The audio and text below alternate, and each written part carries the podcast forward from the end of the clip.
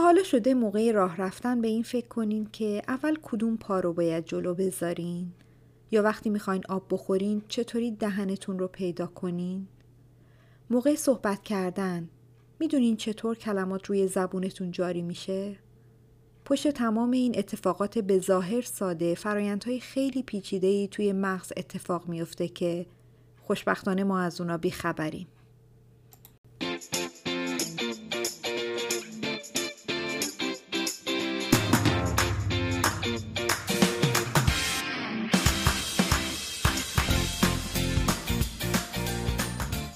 سلام. من سمانه هستم و شما به یازدهمین اپیزود از پادکست بوکتاب گوش می‌کنین.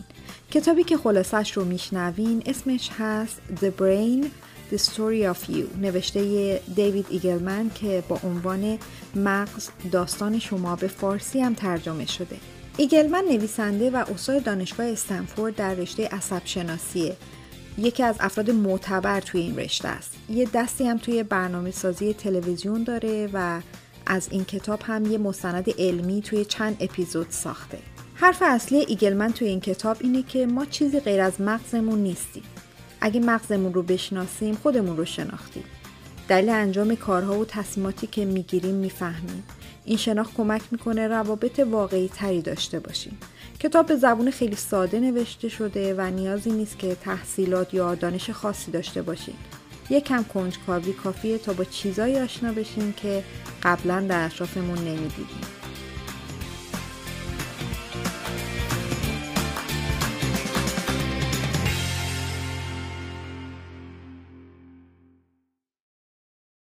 چیزی که ما هستیم در واقع مغز ماست. این توده 1400 گرمی که توی جمجمه ما حبس شده ما رو شکل میده. واکنش های بین سلول های مغزه که هویت ما رو می‌سازه. اگه این واکنش ها متوقف بشه ما هم تموم میشیم. اگه به هر دلیلی تغییر کنه ما هم تغییر می‌کنیم. برای اینکه داستان خودمون رو بدونیم بهتر از اول شروع کنیم. انسان با یه مغز کاملا ناقص به دنیا میاد. تا یه سال حتی نمی‌تونه روی پای خودش بیسته. تا سالها نیاز به مراقبت داره. اگه خودمون رو با بقیه فامیلای پستاندارمون مقایسه کنیم می‌بینیم که ما چقدر ناتوانیم. بیشتر حیوونا به محض به دنیا اومدن یا حد اکثر چند هفته می‌تونن کاملا مستقل زندگی کنن. پس این مغز چه مزیتی داره؟ علت اینه که اونا قرار نیست درس بخونن، قرار نیست اختراعی بکنن، به رانندگی هم نیاز ندارن. مغز اونا برای کارهای ساده طراحی شده. غذا بخورن، از خطر فرار کنن، جفتگیری کنن و یه سری نیازهای زیستی مشخص. برای همین این مغز ساده به سرعت تکامل پیدا می‌کنه و در عرض یه مدت کوتاه اونا رو مستقل می‌کنه. این سرعتی که توی تکامل داره باعث میشه حیوونا انعطاف پذیر لازم رو نداشته باشن. حیوانی که محل زندگیش توی قطب شماله اگه بیاین بندازینش توی بیابون گرم بلافاصله میمیره چون قدرت سازگاری نداره. اما مغز انسان که اینقدر آروم آروم رشد می‌کنه برای کارهای پیچیده ساخته شده. همین تکامل تدریجی ما رو به حدی انعطاف پذیر کرده که ما همه جا می‌تونیم زندگی کنیم و خودمون رو با شرایط وفق بدیم. تعداد سلولای مغزی توی یه بچه تازه متولد شده با تعداد اونا توی بزرگسال برابره. همه ما تعداد محدودی سلول یا نرون مغزی داریم. تفاوت مغز یه انسان بزرگسال با یه کودک تعداد سلول ها نیست. تفاوت مربوط میشه به ارتباط سلول ها.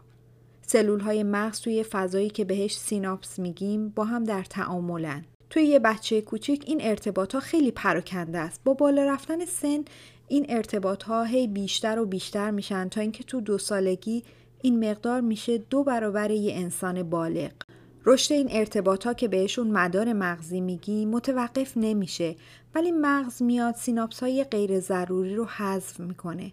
نویسنده میگه این مدارها حذف نمیشن فقط کمی محو میشن. مغز انرژیشو می‌ذاره روی مدارهای پر استفاده. دیدین توی جنگل مسیر رفت آمد مشخصه؟ اگه یه مدت از اون مسیر کسی رفت آمد نکنه اونجا علف و سبزه رشد می‌کنه و مسیر دیگه قابل تشخیص نیست. وضعیت مدارهای مغزی هم همینطوره. اصلا هویت ما با حذف همین جنبه های مغزی شکل می‌گیره. فرض کنین دو تا بچه یکی توی آمریکا و یکی توی ژاپن به دنیا بیان. این دوتا بچه برای یادگیری زبان توانایی کاملا یکسانی دارن اما وقتی کودک آمریکایی حروف ژاپنی رو تلفظ نکنه اون توانایی توی مغزش محو میشه. کودک ژاپنی هم به همین ترتیب. اینطوریه که محیطی که ما توش به دنیا میایم هویت ما رو شکل میده. سلول های مغزی تا 25 سالگی رشد می‌کنن اما این رشد توی همه قسمت ها به یه اندازه نیست.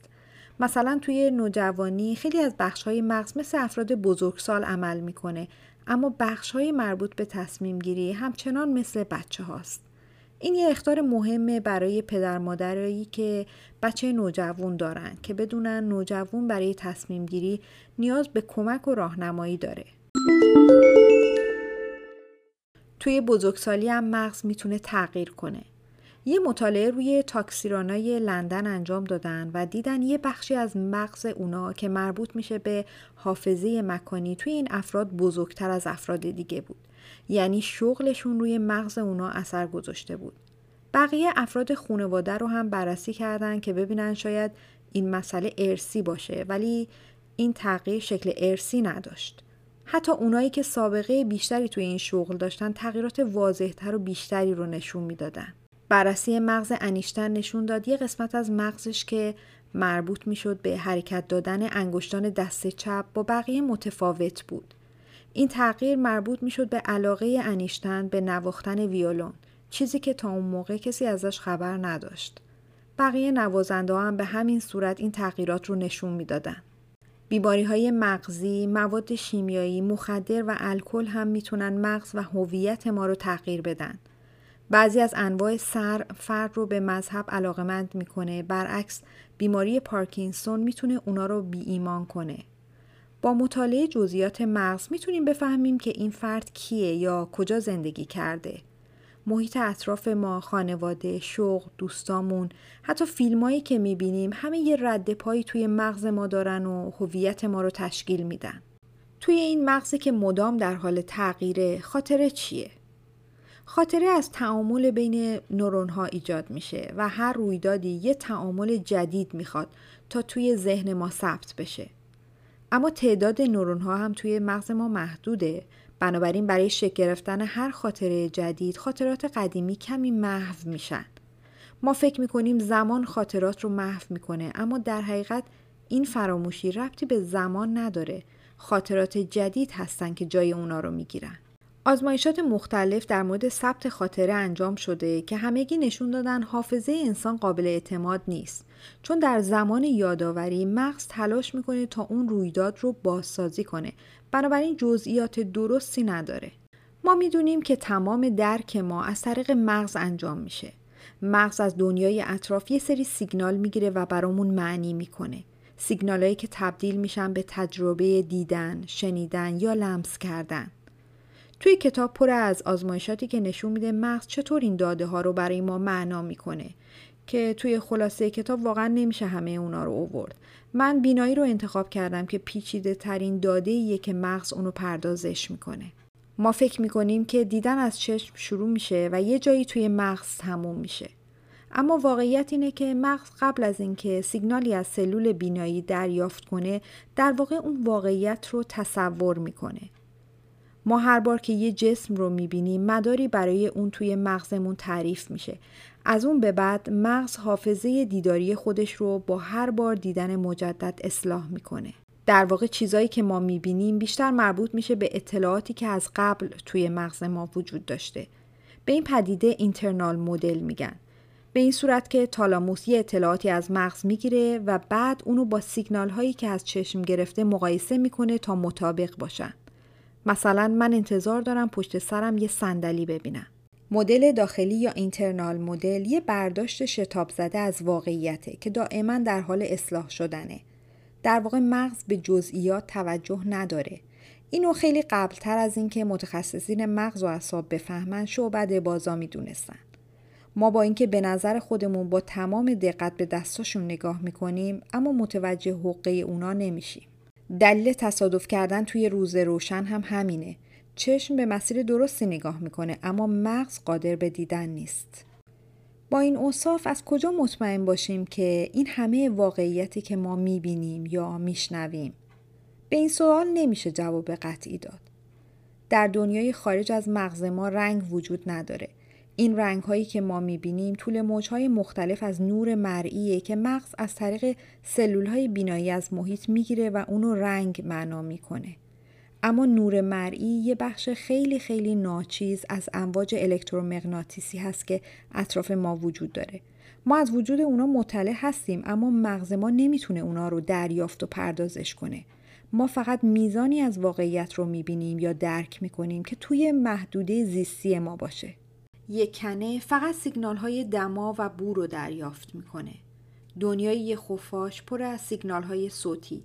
هر جانداری جهان رو طوری درک می‌کنه که سرنوشت براش مقدور کرده و حتما همه فکر می‌کنن دنیا همینه که اونا درک می‌کنن. در مورد فعالیت های روزانه به نظر می‌رسه که اینا اعمال ساده ای هستن که مغز نیازی به محاسبات پیچیده نداره. فرض کنید شما می‌خواین با دوستتون یه فنجون قهوه بخورین. برای این کار مغز اول باید موقعیت فضایی فنجون رو پیدا کنه. بعد پیغام بده به اعصاب تنه و ماهیچه های دست تا فنجون رو بردارن. همزمان یه سری اطلاعات هم در مورد وزن، میزان حرارت و لغزندگی دسته فنجون به مغز ارسال میشه. چندین پیغام دیگه هم همزمان از مغز به نخا و بالعکس در حرکته. این یه توضیح ساده بدون جزئیاته ولی توی مغز ما برای یه همچین حرکت ساده طوفان برپا میشه. ما از این طوفان هیچ اطلاعی نداریم چون همه این اتفاقات در ناخودآگاه ماست. فکر کنین اگه ما از تمام این اتفاقات با خبر می شدیم چی می شد؟ ما وقتی یه مهارت رو یاد می‌گیریم به مرور و با تکرار اون مهارت میره در زیر سطوح خداگاه ما یعنی به صورت خودکار در میاد. ما دیگه نیاز نداریم موقع خوردن قهوه به زاویه لب فنجون با دهنمون فکر کنیم. در عوض تمام توجه ما به صحبتهای دوستمونه. از اونجایی که مغز یه دستگاه کم مصرفه بیشتر کارهای روزانه و روتین ما به صورت ناخودآگاه انجام میشه تا مغز انرژیشو آزاد کنه برای تجربیات جدید. یه همچین اندام پرکاری تنها معادل یه لامپ 60 وات انرژی مصرف می‌کنه. حتما برای شما هم پیش اومده که وقتی دارین از محل کار به سمت خونه رانندگی می‌کنین متوجه مسیر نبودین و یهو به خودتون اومدین دیدین که رسیدین دم خونه. اینجا ذهن خداگاه شما کنار راننده نشسته و اونی که رانندگی می‌کنه ناخداگاه شماست. یه مطالعاتی انجام شده که اگه ما بخوایم ناخداگاهمون رو تبدیل به خداگاه کنیم یعنی روی مهارت‌های ناخداگاهمون کنترل داشته باشیم چه اتفاقی پیش میاد؟ که دیدن معمولا نتیجه خوبی از آب در نمیاد بهتر اجازه بدیم مغز کار خودشو بکنه. این اتفاق وقتی داریم همزمان از پله ها بالا میریم و با تلفن حرف می‌زنیم یا موقع رانندگی رادیو رو تنظیم می‌کنیم در جریانه. همه این کارهایی به ظاهر ساده نتیجه تعامل میلیاردها سلول مغزه که اگه بخواد این نقشه برای یه ربات برنامه ریزی بشه نیاز به ابر کامپیوترهای قوی و برنامه ریزی های پیشرفته داره تا یه ربات مثلا بتونه چهار قدم مثل ما برداره. خب گفتیم که مهارت های یادگیری شده وارد ناخودآگاه ما میشن. یعنی همون کارهایی که به صورت خودکار انجام میدیم. لازم نیست بهشون فکر کنیم. مثل راه رفتن، آب خوردن، حرف زدن به زبون مادری یا هر روتین دیگه ای که توی روز انجام میدیم و بدون فکر انجام میشن. غیر از این مهارت ها خیلی مواقع عامل تصمیم گیری های ما هم توی ناخودآگاه ماست. برای همه ما پیش اومده که تصمیم گرفتیم اما نمی‌دونیم دلیل اون چی بوده یا فکر می‌کنیم دلیل خاصی نداشته. نمی‌دونیم چرا بیدلیل از یه نفر خوشمون میاد یا نسبت به یه موضوعی مشکوکیم. یه سری عوامل هستن که روی تصمیم گیری های ما اثر دارن.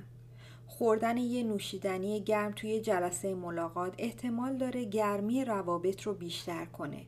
چون مکانیسم مغز برای درک گرمی روابط با گرمی یا سردی فیزیکی شباهت داره. قاضی ها وقتی روی یه صندلی ناراحت میشینن حکم سخت تری صادر می‌کنن. توی آزمایش تعداد عکس زن رو به مردها نشون دادن و پرسیدن کدوم یکی از اینها به نظرشون زیباتر، مهربونتر یا مثبتتر می‌رسه. یکی از عکس ها دستکاری شده بود و مردمک گشاتری نسبت به بقیه داشت. ولی کسی از این دستکاری خبر نداشت. تمام مردها اون عکس رو به عنوان فرد جذاب و مهربان نسبت به بقیه معرفی کردن بدون اینکه دلیلی برای انتخابشون داشته باشن. اونا نمی‌دونستن چرا اون زن رو انتخاب کرده بودن ولی مغز مردها می‌دونست که مردمک گشاد یه علامت زیستی در زمان تحریک جنسی زنان است. دلیل اینکه نمی‌دونیم چرا فلان تصمیم رو گرفتیم در واقع اینه که خداگاه خبر نداره ولی ناخداگاه ما علتش رو می‌دونه. وقتی این همه از کارها و تصمیمات ما در ناخداگاه انجام میشه پس چرا کلا یه موجود ناخداگاه نیستیم؟ این خداگاهی به چه درد می‌خوره؟ فرض کنین توی خیابون در حال قدم زدن چشمتون می‌خوره به یه کسی که یه لباس به شکل زنبور پوشیده. متوجه میشین که همه دارن اونو نگاه می‌کنن. ما به خداگاهمون برای اتفاقات غیر منتظره نیاز داریم. مغز تمایل داره برای کاهش مصرف انرژی رو حالت اتومات کار کنه. بنابراین توجهی به جزئیات نداره. اما توی این دنیای پر از فراز و نشیب ما نیاز به خداگاهی داریم. این آگاهی برای ما حیاتیه چون خطرات اطراف رو به ما نشون میده. خداگاهی برای تصمیم گیری هم به کمک انسان میاد.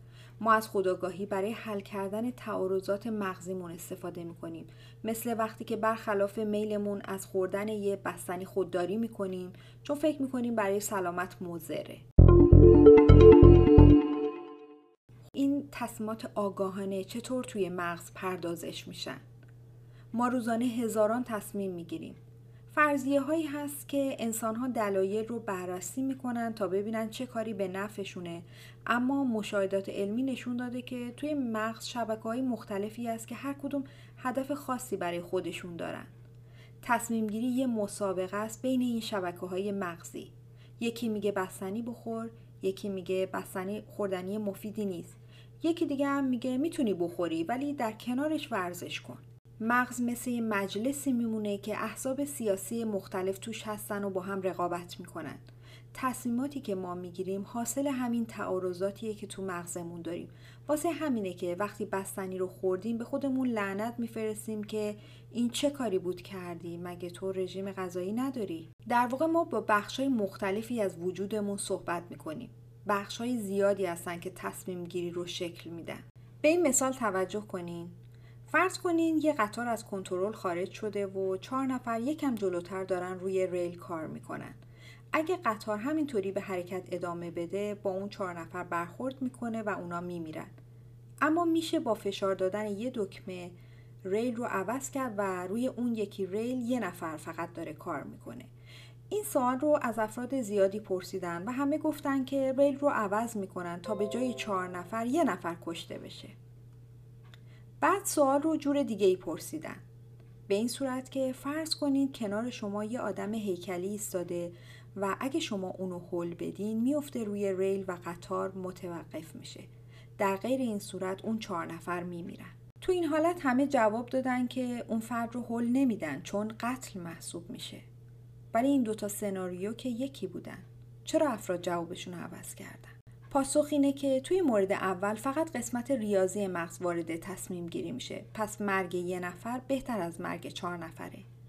اما توی سناریوی دوم قسمت های احساسی هم وارد میشن. اینجاست که تصمیم ها کاملا عوض میشه. خیلی مواقع تصمیمات فقط با شبکه های منطقی گرفته میشه و شبکه های احساسی دخالتی نمی کنن. این تعارض بین منطق و احساس در جنگ های از راه دور خیلی مورد استفاده است. چون احساسات افراد درگیر نمیشه. وقتی کسی یه موشک رو شلیک می‌کنه از منطقش استفاده می‌کنه. در هدایت یه پهپاد یا حملات سایبری کسی به پیامدهای بعد از اون فکر نمی‌کنه. وقتی می‌خوایم تصمیم بین مرگ و زندگی بگیریم تصمیمات منطقی بدون دخالت دادن احساسات می‌تونه خیلی خطرناک باشه. خیلی مواقع هم تصمیمات ما با تجربه های جسمی ما در ارتباطه. مثل اینکه می‌خواین یه غذایی بخرین ولی یادتون میاد دفعه قبل بعد از خوردن اون غذا دلپیچه گرفتین. یا یادآوری یه غذای خاص ممکنه باعث بشه آب از لب و لوچتون راه بیفته. تجربه جسمی می‌تونه نوع انتخاب ما رو تغییر بده. پیش بینی کردن آینده هم مورد دیگه که توی تصمیم گیری ما نقش داره. همه موجودات زنده برای اخذ تصمیم به دنبال پاداشن. به طور ساده پاداش اون چیزیه که نیازهای زیستی ما رو تأمین کنه. اگه تشنه باشیم آب پاداشه. اگه گرسنه باشیم غذا. این جزء پاداش های اولیه حساب میشه اما انسان به دنبال پاداش های ثانوی است. احساس احترام در جامعه برای انسان پاداش محسوب میشه. حتی ما این پاداش ها رو به نیازهای زیستی خودمون ترجیح میدیم. وقتی ما چند سال درس می‌خونیم تا یه مدرک بگیریم یا تمرینات ورزشی سخت انجام میدیم تا برای یه مسابقه آماده باشیم در واقع مغز ما به آینده سفر می‌کنه و سرانجام کارمون رو به ما نشون میده. ما برای رسیدن به این آرمان که در آینده بهش می‌رسیم تصمیماتی در زمان حال می‌گیریم.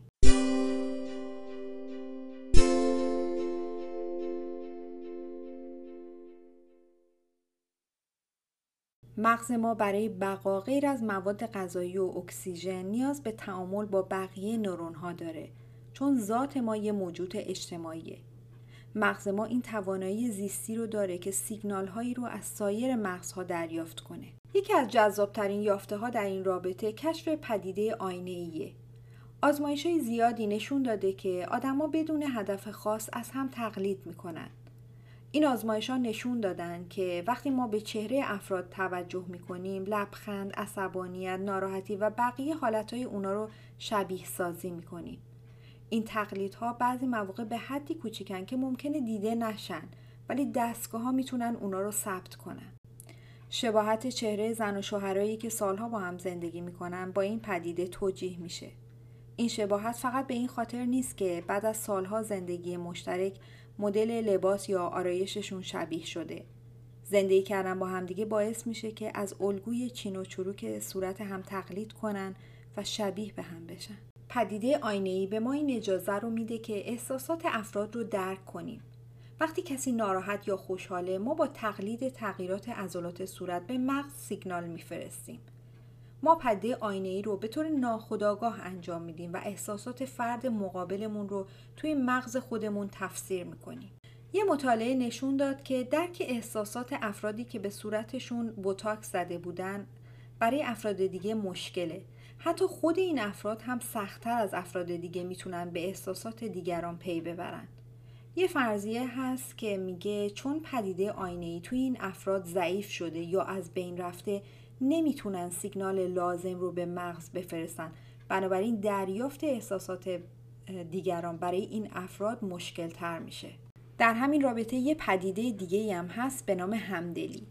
ما وقتی یه کتاب می‌خونیم یا میریم به سینما فیلمی رو می‌بینیم با شخصیت های اون داستان حتی اگه یه آدم فضایی هم باشه همزاد پنداری می‌کنیم. باهاشون میخندیم گریه می‌کنیم. یا توی دنیای واقعی وقتی می‌بینیم که سوزن وارد دست یه نفر میشه انگار که ما همون درد رو حس می‌کنیم. نورون های مغز ما احساسات و عواطف رو شبیه سازی می‌کنن.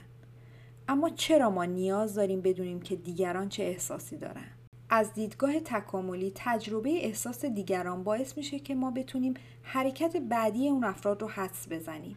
در ضمن این حس ما رو در اجتماع به هم نزدیک می‌کنه. این چیزیه که ذات ما به دنبالشه زندگی اجتماعی و تعلق داشتن به گروه یه سوالی که پیش میاد اینه که اگه این حس به صورت ذاتی توی انسان ها وجود داره پس خشم، جنگ و نسکوشی های مختلف توی دنیا چی میگه؟ چه اتفاقی میفته که کارکرد نرمال مغز مختل میشه؟ مغز ما در زمان خشونت از پدیدهی به نام انسانیت زدایی استفاده می‌کنه وقتی ما با یک انسان در ارتباط هستیم قسمت کورتکس جلوی پیشانی فعال میشه. اما همین قسمت در زمان دیدن اشیا غیر فعال باقی میمونه. توی آزمایش به افراد مختلف یه سری عکس نشون میدن و در همین زمان فعالیت مغزیشون رو هم بررسی می‌کنن. وقتی که افراد به یک فرد بی خانمان نگاه می‌کردن فعالیت کورتکس جلوی پیشانی اونا خیلی کمتر از افراد دیگه بود. در واقع این افراد بخشی از مغز رو در زمان دیدن اون عکس خاموش می‌کردن تا از اینکه به اون فرد پول نمیدن عذاب وجدان نداشته باشن. بنابراین نگاه کردن به اون فرد معتاد یا بیخانمان با نگاه کردن به اشیا چندان فرقی نداشت. ما از این روش استفاده می‌کنیم تا به این افراد پول ندیم و کمک نکنیم. طبق این آزمایشات اگه توی مغزمون کسی رو به عنوان انسان به رسمیت نشناسیم اونو لایق رفتارهای اخلاقی هم نمی‌دونیم اساس نسل کشی هم همین انسانیت زداییه از نظر نازی ها یهودی ها موجودات پستی بودن سرب ها در یوگسلاوی سابق هم مسلمان ها رو انسان حساب نمی کردن. دهیومنیزیشن یا انسانیت زدایی اگه در وسعت زیاد ایجاد بشه می‌تونه انسان ها رو وادار به خشونت کنه. بهترین وسیله برای رسیدن به انسانیت زدایی پروپاگانداست یعنی پخش اطلاعات هدفدار برای بسیج افکار عمومی و تنها راه مبارزه با اون هم ترویج رفتارهای اخلاقی و افزایش آگاهی انسان هاست. قسمت پایینی کتاب مرتبط میشه به آینده مغز. پیشتر گفتیم که انسان با یه مغز ناقص به دنیا میاد ولی همین تکامل تدریجی باعث انعطاف پذیری ما نسبت به سایر موجودات شده. همین انعطاف پذیری کلید آینده ماست.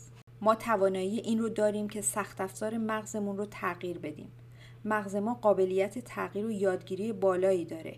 شاید ما متوجه نشیم ولی افراد زیادی در اطراف ما هستن که بینایی و شنوایی مصنوعی دارن.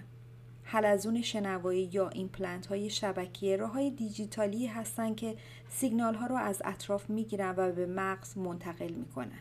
اوایلی که این ایمپلنت ها ساخته شد این شک وجود داشت که اصلا مغز این توانایی رو داره که این سیگنال ها رو معنی کنه اما مغز تونست با این ابزارها ارتباط برقرار کنه و زبون اونا رو بفهمه. آزمایش های زیادی برای کمک به افراد نابینا انجام شده که با تحریک پوست بدن یا تحریک زبان بتونن سیگنال های بینایی رو به مغز برسونن. این آزمایش ها تا حدود زیادی هم موفق بوده و فرد تونسته به این روش اجسام رو ببینه. بنابراین ما الان می‌دونیم که می‌تونیم از راه های غیر معمول اطلاعات رو به مغز برسونیم. در آینده این امید هست که بشه به بقیه سیگنال ها رو هم که ما قادر به دریافت اونها نیستیم به روشی به مغز برسونیم.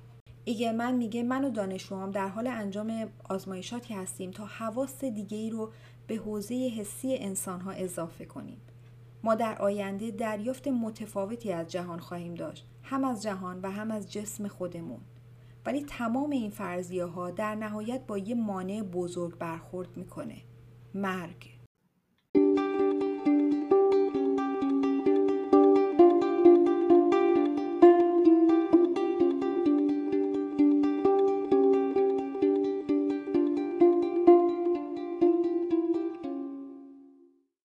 مغز و جسم ما از یه ماده فیزیکی ساخته شده که نهایتا روزی از حرکت می ایسته. هر کی باشیم و هر کاره ای این سرنوشت اجتناب ناپذیر همه ماست. فقط انسانه که یه بینش عمیق نسبت به این سرنوشت داره اما نمی‌خواد تسلیم اون بشه. دانشمندان روی روش های مختلفی برای مقابله با مرگ کار می‌کنن. ما می‌دونیم همه اطلاعات و خاطرات فرد توی مغزش بایگانی میشه. با پیشرفت سریع تکنولوژی و کامپیوترها ممکنه ما بتونیم نقشه مغز رو شبیه سازی کنیم. حتی برهم کنش سلول های مغزی که ذهن رو پدید میاره و خداگاهی به ما میده. بعد می‌تونیم این نقشه رو مثل یه نرم افزار روی یه پلتفرم غیر از جسم فیزیکی نصب کنیم. اگه این اتفاق بیفته مثل اینه که بتونیم یه نسخه دیجیتال از خودمون کپی کنیم. این باعث میشه ما نیازی به جسم فیزیکی خودمون نداشته باشیم و وارد عصر فراانسانی بشیم. در این حالت برنامه نویس ها می‌تونن یه دنیای مجازی برای ما طراحی کنن که ما توی اون زندگی کنیم. مثلا زیر آب. حتی می‌تونیم یه نسخه از خودمون رو به سیاره های دیگه ارسال کنیم و وقتی بعد از هزاران سال اون نسخه به سیاره دیگه رسید مغز رو دوباره فعال کنیم. اون وقت خداگاهی ما به یاد میاره که ما انسانی بودیم که در زمین زندگی می‌کردیم. اگر ما در آینده نه چندان نزدیک بتونیم نه تنها مغز بلکه ذهن رو هم شبیه سازی کنیم می‌تونیم از حصار فیزیکی بدن بیرون بیایم. تنها چیزی که الان می‌دونیم اینه که شباهت ما به اجداد دورگرد و شکارچیمون خیلی بیشتره تا نسلهای آینده. ما توی دوره زندگی می‌کنیم که با کمک علم و فناوری می‌تونیم بفهمیم کدوم یکی از این فرضیه ها درست و کدوم یکی مردوده. بشر در طول هزاران سال زندگی تغییرات زیادی داشته. وقتی با کمک علم می‌تونیم توانایی خودمون رو افزایش بدیم لزومی نداره با مغز و جسمی که از اجدادمون به ارث بردیم به زندگی ادامه بدیم.